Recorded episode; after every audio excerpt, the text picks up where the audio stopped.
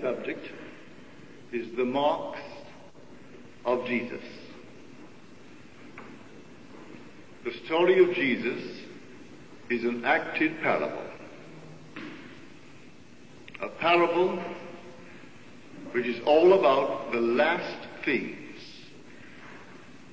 that part of the history of salvation which is still in prospect and which presses for realization. And the man who has experienced that part of the history of salvation cannot escape the responsibility of telling its meaning to his fellow men. No one who's experienced it can really turn away from others and leave them as he was prior to his experience. When you and I open the Bible and read of these wonderful characters, it ought always, as far as we're concerned, we ought always to really understand that these patriarchs, say Abraham, Isaac, Jacob, Moses, and all of them, are not there meant as persons, as you and I are persons. They are simply representatives of the eternal spiritual states of the soul, states through which you and I pass from our beginning of the journey to the end, where the end is God.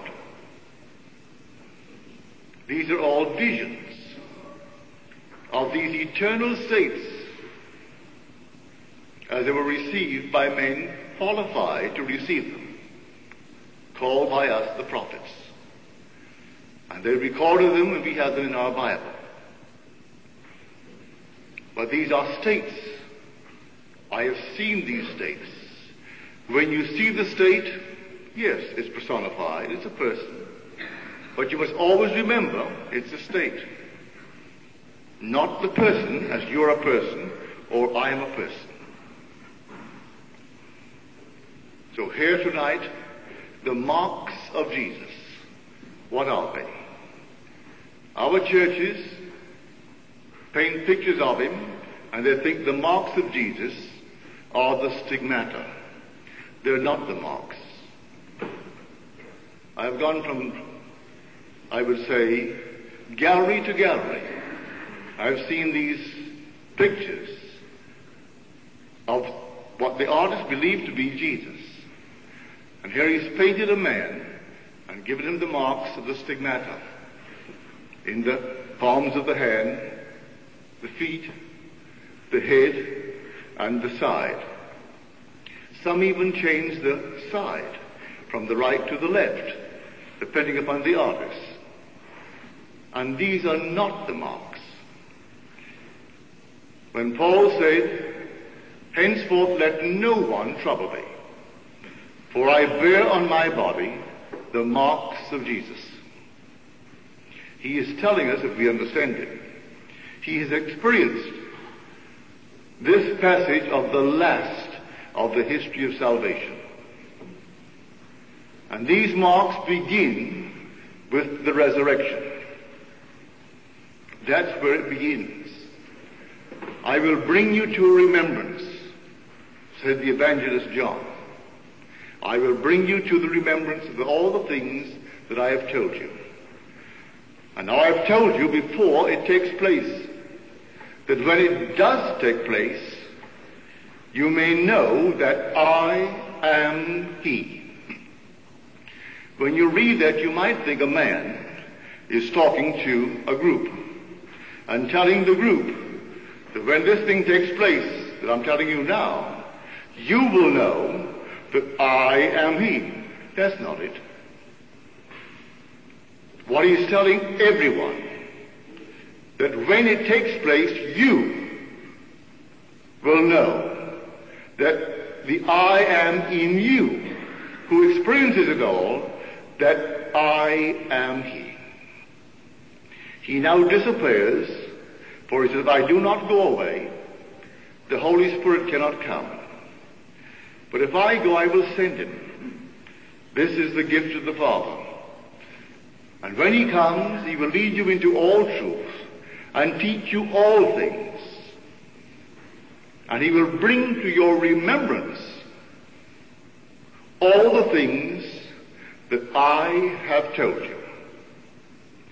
Well, the word tomb in Greek is cenotaph, remembrance, sepulchre, grave, interment. That's where it starts. I will bring to your remembrance.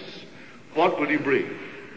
That I carry in my body the death of Jesus, that I may also manifest the life of Jesus in my body.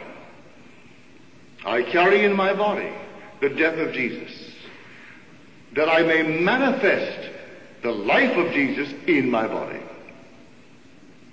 This is the story. Everyone carries in his body the death of Jesus. Now let me give you one of the marks. You're told in the forty-second Psalm. This is the Psalm of Remembrance.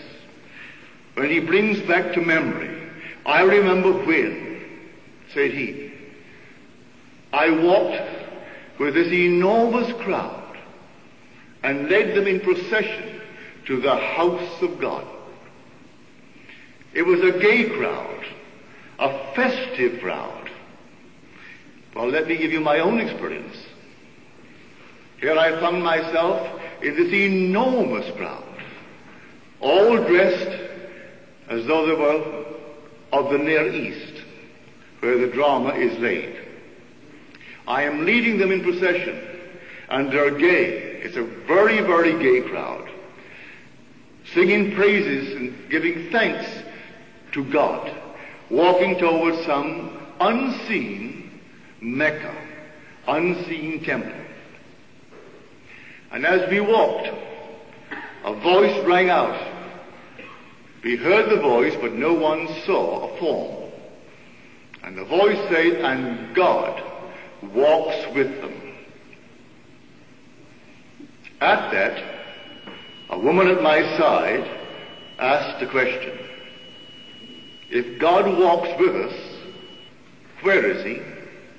For she is addressing the unseen but heard voice.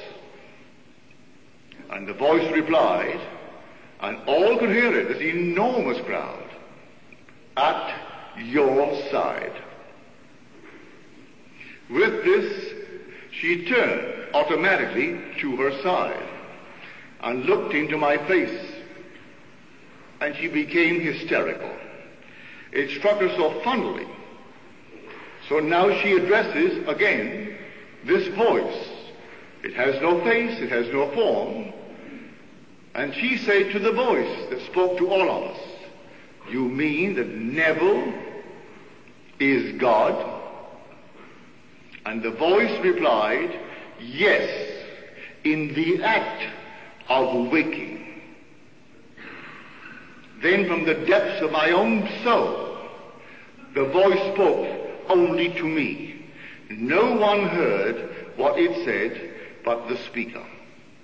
And the voice said to me, I laid myself down within you to sleep. And as I slept, I dreamed a dream. I dreamed, and I knew the end. I became so ecstatically happy, I can't describe in words the thrill, the emotion that possessed me. For I knew the end of that sentence. Yes, I dreamed I am you.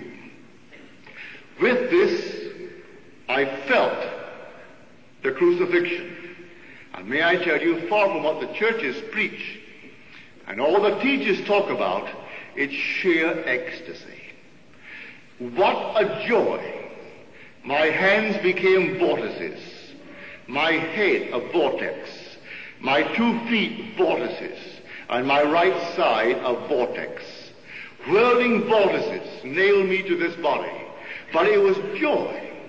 And then you will understand the tenth of John. No one takes away my life. I laid down myself.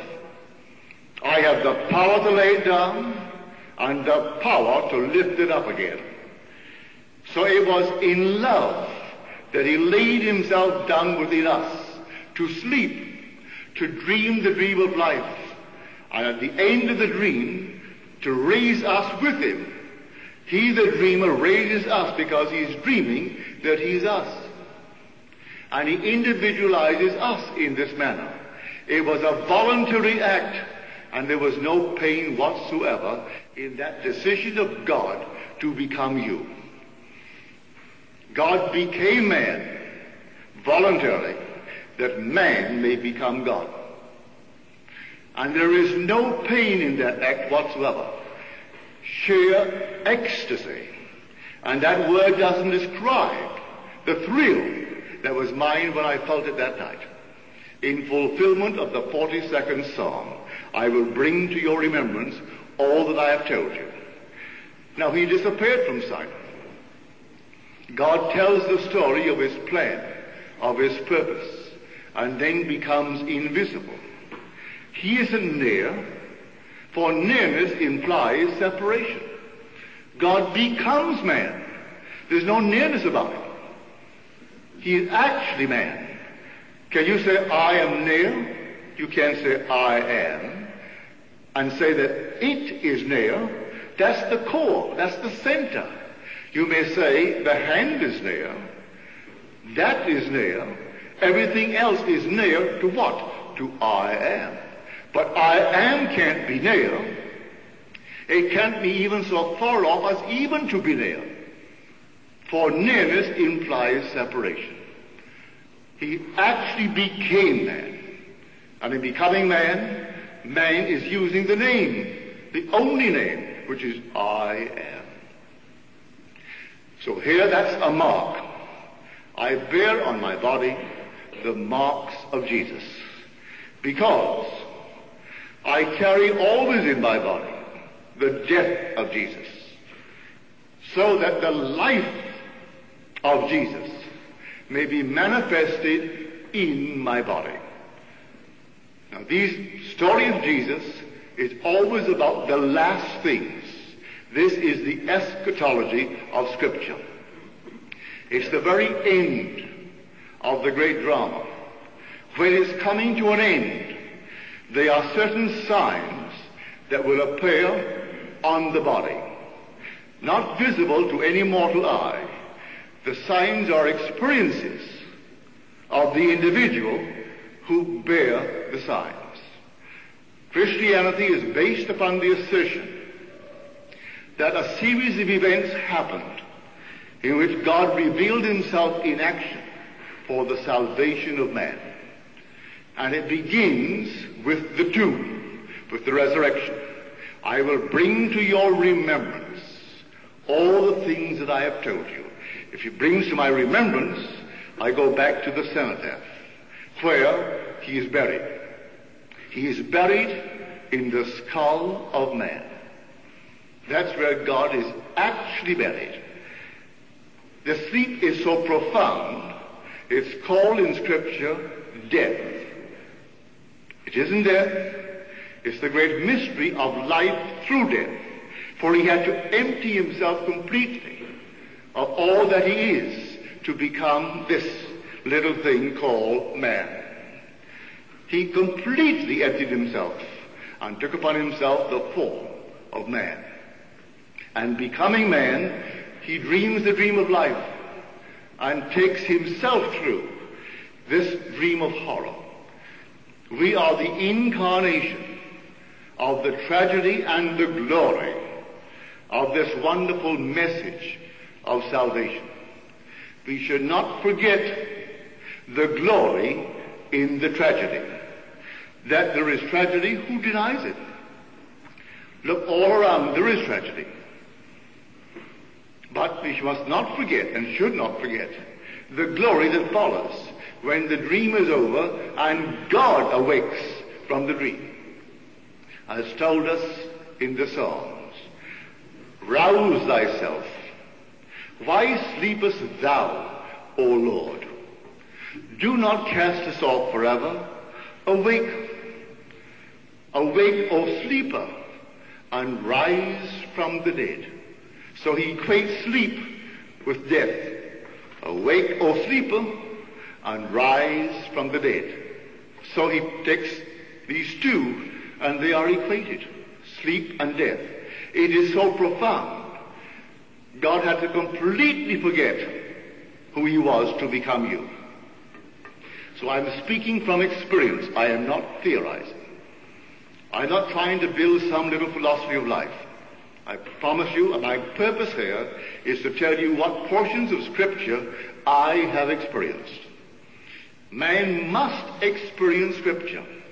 To sit down and work out some little philosophy of life, millions have done it, and they're all over the world, little isms all over the world. I am not here to work out some little ism, but just to tell you that the Word of God as recorded in Scripture is true, but not as the world teaches it. It is true for the individual to experience. And every person in this world will experience Scripture. As told us, Scripture must be realized in me. Scripture must be realized in me, fulfilled in me. And then beginning with the law of Moses and all through the prophets, and the Psalms, he interpreted to them in all of the Scriptures the things concerning himself. So we go back to the tomb. That's where the real end is coming in. No one understood it until the resurrection. As we are told in Scripture, he said to them, you do not understand now what I am doing, but you will afterwards. He was washing their feet, and he told them, you do not now understand the reason behind this, the meaning of this, but you will afterwards. And it was only after the resurrection that the disciples understood the unfolding drama. Well, what is the drama? You've gone to the theater, and you've seen the most wonderful play with a meaning, with a message. Not everyone in the audience got the message, and no two got it in the same manner. So we're told in Galatians, the same book from which we quoted tonight's title, when we said, I bear on my body the marks of Jesus. He said to the Galatians, O foolish Galatians, who has bewitched you? Before whose eyes Jesus Christ was publicly portrayed as crucified. Let me ask you only this. Did you receive the Spirit by the working of the law? Or did you receive it with hearing, with faith? You heard it and you believed it. Are you so foolish? Having begun in the Spirit, are you now ending in the flesh? Well, the whole vast world accepts this personification of God's creative power as a being of flesh. And he's asking the Galatians, you heard it in the Spirit, didn't you? A story was told you, the most incredible story in the world, the story of God's plan, his purpose, to actually endow his own creation with life, like an artist, conceiving like a Pygmalion in Galatea. And a Pygmalion conceives the most glorious thing in the world as he can conceive it. But it's dead, it's made of marble, and it, it can't respond, it can't love him, the Creator. And he doesn't know what to do because he wanted to become animated, something alive. And to whom does he pray? He prays to the goddess of love. And when Galatea responds, the first word that she utters is the name of her creator. I've seen the play, and here, this beautiful marble statue, and suddenly it begins to pronounce Pygmalion. The dead becomes alive and is saying Pygmalion. In our case, we become alive. We call our Creator's name too. We don't call him God. We don't call him that. We don't call him the other. We say, I am. Before man can say anything, man must first be aware that he is. To be aware that he is, he is saying, whether he voices it or not, he is saying, I am. So we are the so-called dead who become animated, and we know that we are. Knowing that we are, we're saying, I am. So the Creator is calling forth life and making us become animated lovers in his world. He wants lovers. So here in this wonderful picture, he goes to this state of death. It begins with death. And then he animates it, and it brings it out. So here, let me give you now my own experience, beginning with the first great mark. The crucifixion, yes, that's over. But although the crucifixion is over, the resurrection is taking place. And the most damnable statement he pronounces upon those who teach that the resurrection is past. Read it in his second letter to Timothy. Those who teach that the resurrection is over and past are leading people astray and causing them to move from the faith, the true faith. So the churches say the resurrection took place two thousand years ago. Paul, in his letter to Timothy, condemns the man unmercifully who teaches that it is over. It is taking place. Every moment of time, someone is being raised from the dead. And it starts where he was buried. I bear always in my body the death of Jesus. Well, I know the location. It's my skull. I didn't know it until it happened. And so when it happened, and I woke within my skull to discover the skull to be a tomb, to be a sepulchre, it was only then that I realized that that's where he was buried. I heard the voice say to me, I laid myself down within you to sleep. And as I slept, I dreamed the dream. I dreamed, and I knew, I dreamed I am you. But I didn't realize how literally true that statement was. That he actually entered me, this death's door, and laid himself down within me, and shared with me these visions of life, until the dreamer awoke. And awaking, he wakes me with him, because he fused in that interval, we fused and became one. And then we come up. And so the mark that Paul speaks of, I bear on my body the marks of Jesus, he starts now with the tomb. Do I bear the mark of the tomb? Yes. I have had the experience of the tomb. You can't see it with mortal eye, but I know it from experience. And so that one mark was my first mark, the mark of the tomb. For all have had the mark of the crucifixion. That was only a remembrance. Remember, I will bring to your remembrance all that I have told you. So everyone is going to have that experience of leading the crowd in procession to the house of God. And when it happens, the night it happens, it will only be a remembrance of the things that he told us would happen. But beginning with the tomb, there's something we did not experience before. These things were just simply told us, and now man could not believe it, and suddenly they begin to unfold within him.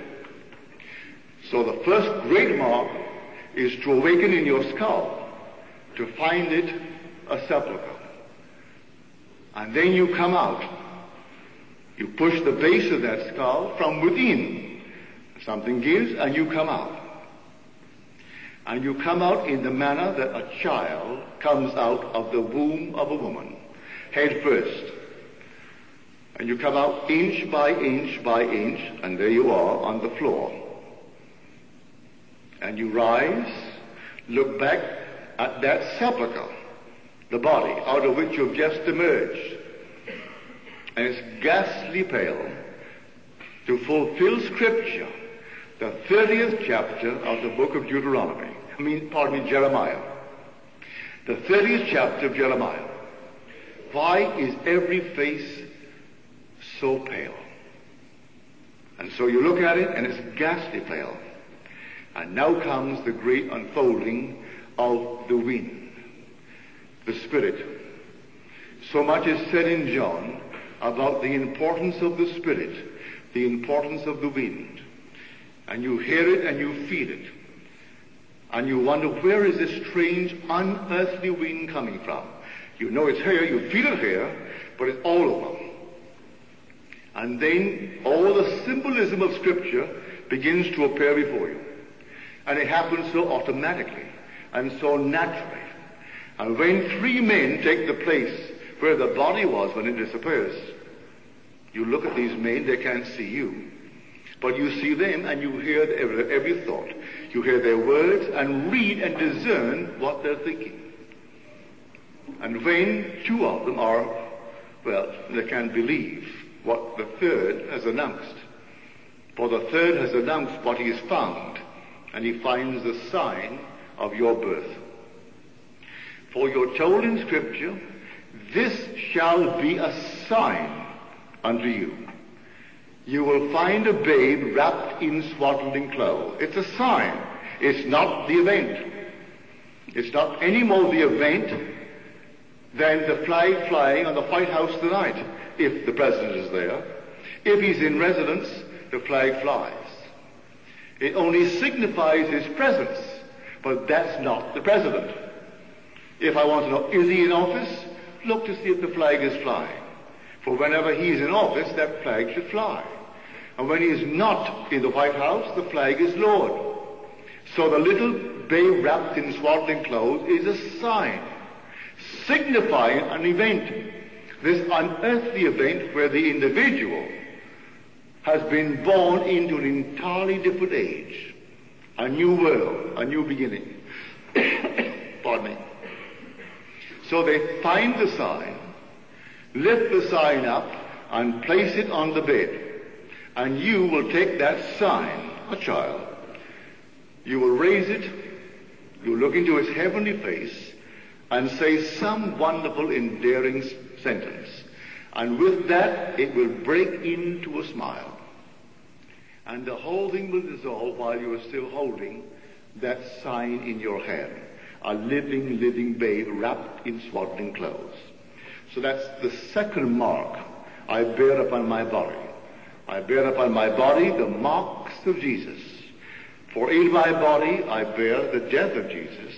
And now, because it's life through death, he must now spring into flower. And these are all the marks of the flowers that appear upon the tree. And that's the second one. And then comes the third. And the third mark you will bear upon your body is when he reveals to you your true identity. For God is a Father. And if God is a Father, and he succeeds in his purpose, which is to so give himself to you that he actually becomes you, in that moment of becoming you, you are a Father. And so, he brings in this third mark his Son, and the Son calls you Father. And you know exactly who you are, and you know exactly who the child, the boy is. He is David, David of biblical fame. And there is no doubt in your mind, no uncertainty, as to this eternal relationship. So you can say, I now bear that mark upon my body. And then comes the other sign, for he brings us out of this wilderness with signs and wonders And so the one sign identified with the escape from Egypt as we make our exodus is that of the serpent. And so the great fiery serpent is lifted up upon a rod that buds. And here, in your wonderful body, you'll feel it as though it took place physically. You'll feel it just as though the whole thing was taking place physically. You'll be split from top to bottom. And you will observe this thing that is split, that the book of Hebrews equates with the body of Jesus. The curtain of the temple is the flesh of Jesus, as we are told in the book of Hebrews. And you feel the flesh being cut right down from top to bottom. And just as it's split and you see it parted, you look and behold the blood of God at the base. It's not red, it's liquid golden light. As you look at it, you know in the depths of your soul, I am it. That is my very self. Knowing it, you fuse with what you perceive. And the perceived and the perceiver become one. And then like a serpent, but a fiery serpent, you ascend this rod right up into your skull. That's the other mark you bear upon your body. And then comes the seal of approval as the final mark. And that seal of approval is when the heavens open and there is no limit, no circumference, just infinite transparency, translucency. And you look up and hovering above you as though floating on water, yet there's no water, but just as though it were floating, is this heavenly dove. And it looks at you, and its eye catches your eye, and you do it automatically. You raise your hand. It gently descends upon your hand, and you bring it to your face, and it smothers you with affection, kisses you all over your head, and while it's smothering you, the whole thing dissolves. But I'll give you one little instant between. Whether it happens to you or not, I don't know. But I must tell you, I have not written it. I omitted it from the telling in the book. A woman was on my side. And the woman said to me, "He loves you." Well, it was so obvious that he loved me, smothering me with kisses. So he loves you. Then she said to me, "You know, they avoid man. Man gives off the most offensive odor. And to avoid the odor, they avoid man. But he so loved you, he penetrated the ring of offense and came down to demonstrate his love for you." So this, seen from on high, is not only a world of violence, but a world of death, a world of decay, a world that gives off the most horrible odor. But the Holy Spirit symbolizes the dove, showing his infinite mercy, penetrates this horror called the odor of man, which is his violence, and comes down upon the one that at that moment he has selected and sealed and approved. Everyone will have it, but everyone. I didn't put that in the little pamphlet for reasons. I do not know if it's the experience of everyone. The dove is the experience of everyone, but that portion I omitted because I didn't want someone to feel that it was something different. But that was my experience. She said to me, "He loves you." And I didn't reply because to me it was so obvious that he loved me. And then she gave me the reasons for his descent and told me that this horrible odor that man gives off so offends them that they avoid man. But that his love was so intense for you that he penetrated the ring of offense and came down to demonstrate his love for you. His work in me was finished, and he sealed it with himself. So this is our story concerning the marks of Jesus. So heretofore, said he, or henceforth, let no one trouble me, for I bear on my body the marks of Jesus. Has nothing to do with the stigmata. The stigmata is ecstasy beyond measure. Not painful, as you see on these paintings. Don't for one moment believe it. Last year in the Metropolitan in New York City, here was one at a fantastic price, and they had the sixth point on the left side. Well, that was not my experience. It was on the right side. But these points came simultaneously. He didn't puncture this, and then that, and then my feet, singly, and then my head. All came together. I was sucked into this body by these six whirling vortices. And I can't describe the sheer ecstasy of that kneeling on this body. When God made his decision to take what he had created and make it alive and give himself to it. So there are not two of us, just one, and I am he. That's the story. So this wonderful vision, or experience, I would say, of Paul, will be the experience of every child born of woman. No one will fail for the very simple reason you aren't doing it.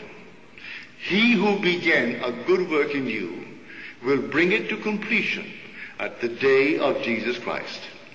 He began it in us, and he completes it. And so no one does it. It's being done on man. If it seems a trying time, all right, do not dwell upon the tragedy. Dwell upon the glory. For the glory is ours. We are the incarnation of both tragedy and glory. But we should not dwell upon the tragedy to the exclusion of the glory. So here, these marks are not to be seen with mortal eye. They are to be seen by being experienced. And then you hold them forever in your wonderful, immortal memory. When you take off this garment for the last time, you will see the full significance of the experiences. It will all be revealed to you why this eschatology had to take place. So the story of Jesus is simply that portion of the message of salvation that is still in being, still in prospect, but pressing for realization. And it's realized in us. So the end comes so suddenly. It takes us unawares. It takes us suddenly. And comes to us while we're still living in this strange, existential uh, situation. You wake in the morning, the same person. You go to bed that night, the same person that you were the day before. And all of a sudden, in this strange world of ours that we took for granted, this thing happens. And then you go back into the ancient scriptures and you read it and see it was all foretold. That's why the ancient rabbis said that we are predestined, or events are predestined, if foretold by a word of Scripture. If I can read it in Scripture, it's predestined. I don't make it. It just happens. It happens when the work is being brought to completion. And the moment that work is coming to completion, well then, it unfolds within us. So, Jesus Christ is a holy, supernatural being. Don't look for him in the flesh. So let me remind you what Paul said to the Galatians. Are you so foolish? Having begun in the Spirit, are you ending in the flesh? Don't look for any physical Jesus. Don't look for any man outside of yourself as the Savior. Listen to the words of Isaiah. I am the Lord your God. the Holy One of Israel, your Savior, and besides me there is no Savior. Who spoke? I am. I am the Lord your God. The Holy One of Israel, your Savior. So don't make any image of a Savior outside. For when He comes, He's going to come within you. And when He comes, you'll understand the words. I have told you before it takes place, that when it does take place, you may believe that I am He. So all this was said of the Lord, and it happened to you. But then you'll believe I am He. For these things only happen to the Lord. He is born out of a tomb. He allowed Himself to be entombed voluntarily. No one takes my life. I lay it down myself. I have the power to lay it down and the power to lift it up again. Or I put me in the tomb and I will rise. And so they put Him in the tomb, the human skull. And when He rises, you will know I am He. So He rises. And may I tell you, the sensation is one of rising from sleep. The only reason that you know it was so deep that it was likened unto death is the location. When you find yourself in a tomb, only the dead are placed in tombs. Therefore, finding yourself in the tomb of your own skull, and you know it's a sepulchre, and it's completely sealed. However I got there, I don't remember. But whoever put me there must have thought me dead. Because I didn't realize that I went into the place. But here I am, I'm in it. And it's sealed. And I wake in it. Waking in it, in a tomb, I must now associate my state with death. But I'm not dead anymore. Then you know the words of the first chapter of the book of Revelation. I was dead, and I'm alive forevermore. The faithful witness, the firstborn from the dead. The mystery of life through death. Except a grain of wheat fall into the ground and die, it remains alone. But if it falls into the ground and dies, it brings forth much. So that grain of wheat was the creative power of God, called in Scripture Jesus Christ. And so it penetrated the tomb, the cenotaph, the skull of man. And there, in that tomb, it dreamed the dream of life.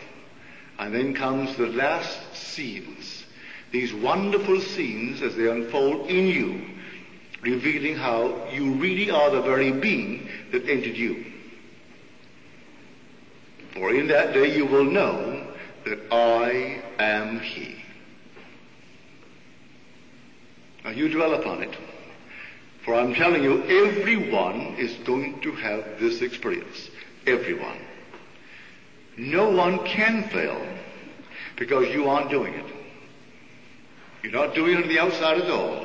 While you go about your business, doing all the things on the outside, being a greater person, a wealthier person, contributing more to society, all these things are lovely.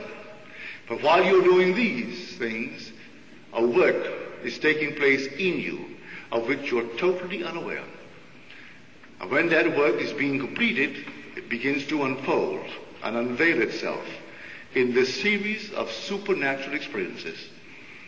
And one by one they unfold, and then you know, I am He. I can tell you that the first time I told the story of the crucifixion, it was a strange reaction. It happened in New York City. And so the very next night was lecture night, and I told my friends, just as I've told you tonight. Well, their reaction was one of, who does he think he is? That was the reaction. I wasn't telling them that I differed from them. I was just telling them exactly what happened to me. And what happened to me, I can conceive as something different from what either has happened to you or will happen to you. And so I simply told him. I heard the voice distinctly. They heard the voice, but only I heard the last expression of the voice. They heard this wonderful conversation between the woman and God, the voice of authority. But when it came to the very end, I and I alone heard it. But it came from the depths of my being. I laid myself dumb within you to sleep. And as I slept, I dreamed the dream. I dreamed, yes, I dreamed that I'm you. And dreaming that he's me, he fused with me. And you'll understand that second chapter of the book of Genesis. And the Lord God caused a profound sleep to fall upon man. And he slept. There's not a word said in Scripture where he was ever awakened. He awakes only when God in him awakes. And he told Abraham the fourth fantastic story. And a deep, deep sleep fell upon Abraham. And he slept. And there's no thought in Scripture where Abraham, in his long, long journey, was awakened. He was dreaming. Well, who was dreaming? God entered death's door with those who enter. And lay down in the very grave with the man. And dreams with him until they're both awake, but they aren't two when they awake. When they awake, they're one. And you will say, I am he. So I bear on my body the marks of Jesus. You can take this little body here and cut it up, you won't find one mark. Open up the skull, you'll find nothing in there that looks like a tomb. And yet, in my body, I'm speaking now of my supernatural body, the eternal body, the immortal body. That's where the drama really takes place. And these are only shadows of that body.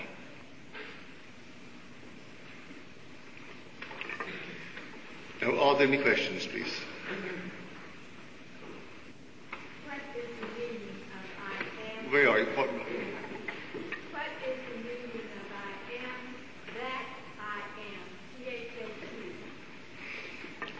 Very good question. What does it mean, I am that I am?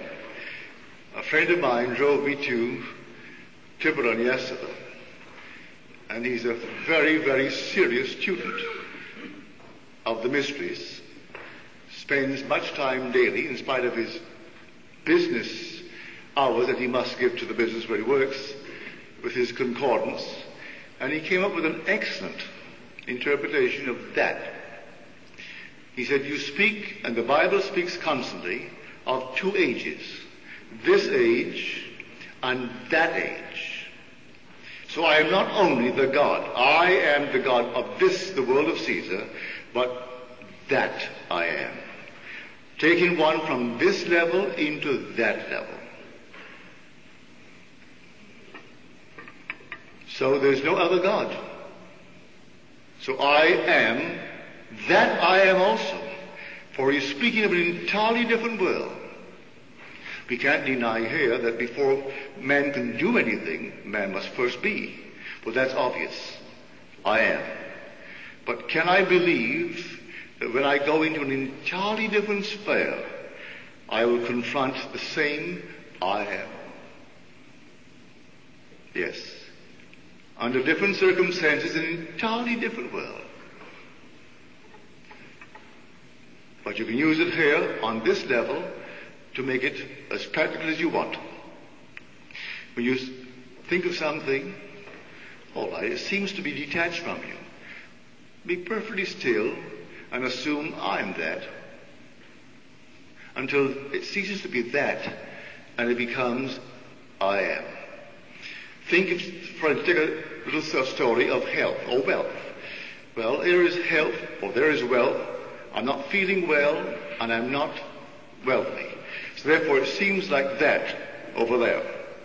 But if I am all, I will assume I am healthy.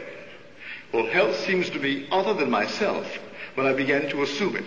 I would draw it closer and closer and closer until I feel I am healthy or I am wealthy.